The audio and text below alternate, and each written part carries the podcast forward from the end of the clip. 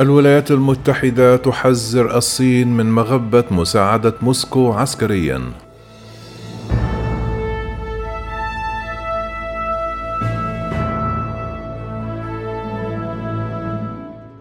قال مسؤول أمريكي كبير لشبكة سي إن إن أن روسيا طلبت من الصين مساعدة عسكرية في أوكرانيا بما في ذلك الطائرات بدون طيار.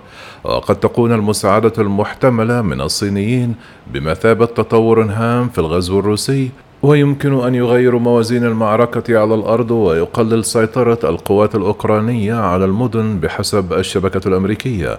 من جانبه قال ليو بيونغ المتحدث باسم السفارة الصينية في الولايات المتحدة في بيان أنا لم أسمع بذلك قط وأعرب عن قلقه بشأن الوضع في أوكرانيا ووصفه بأنه مقلق بالفعل.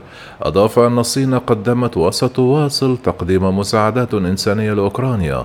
وقال ليو أن الأولوية القصوى هي الآن منع تصعيد الموقف المتوتر حتى الخروج عن نطاق السيطرة وتدعو الصين إلى ممارسة أقصى درجات ضبط النفس ومنع حدوث أزمة إنسانية ضخمة. ولم ترد السفارة الروسية في الولايات المتحدة على الفور على طلب شبكة سي إن إن للتعليق.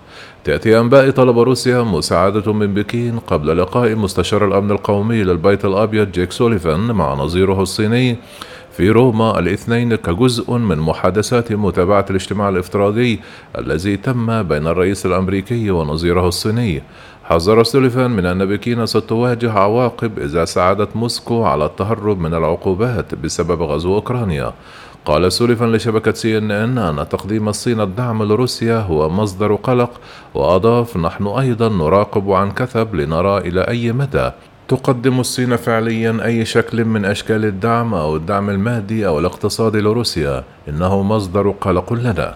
وقد أبلغنا بكين بأننا لن نقف مكتوفي الأيدي والسماح لأي دولة بتعويض روسيا عن خسائرها جراء العقوبات الاقتصادية. تابع سوليفان أننا نتواصل بشكل مباشر مع بكين وستكون هناك عواقب بالتأكيد لمحاولات دعم روسيا. لن نسمح بوجود شريان حياة لروسيا من هذه العقوبات الاقتصادية من أي دولة في أي مكان في العالم. عززت روسيا والصين تعاونهما بعد تعرضهما لضغوط الغرب بشأن حقوق الإنسان وقضايا أخرى ولم تدين بكين هجوم روسيا على أوكرانيا ولا تصفه بأنه غزو لكنها حثت على التوصل لحل تفاوضي. وفي وقت سابق قال سوليفان إن الولايات المتحدة الأمريكية تعتقد أن الصين كانت على علم بأن روسيا كانت تخطط للقيام بعمل في أوكرانيا قبل الغزو. قال مسؤول كبير في الإدارة الأمريكية لصحيفة الجارديان البريطانية إن الحرب في أوكرانيا ستكون موضوعا مهما خلال اجتماع سوليفان مع يونغ والذي يعد جزءا من جهد أوسع من قبل واشنطن وبكين للحفاظ على الاتصال وإدارة المنافسة بين أكبر اقتصاديين في العالم. كما أكد المصدر أنه لا توجد نتائج محددة متوقعة من اجتماع روما.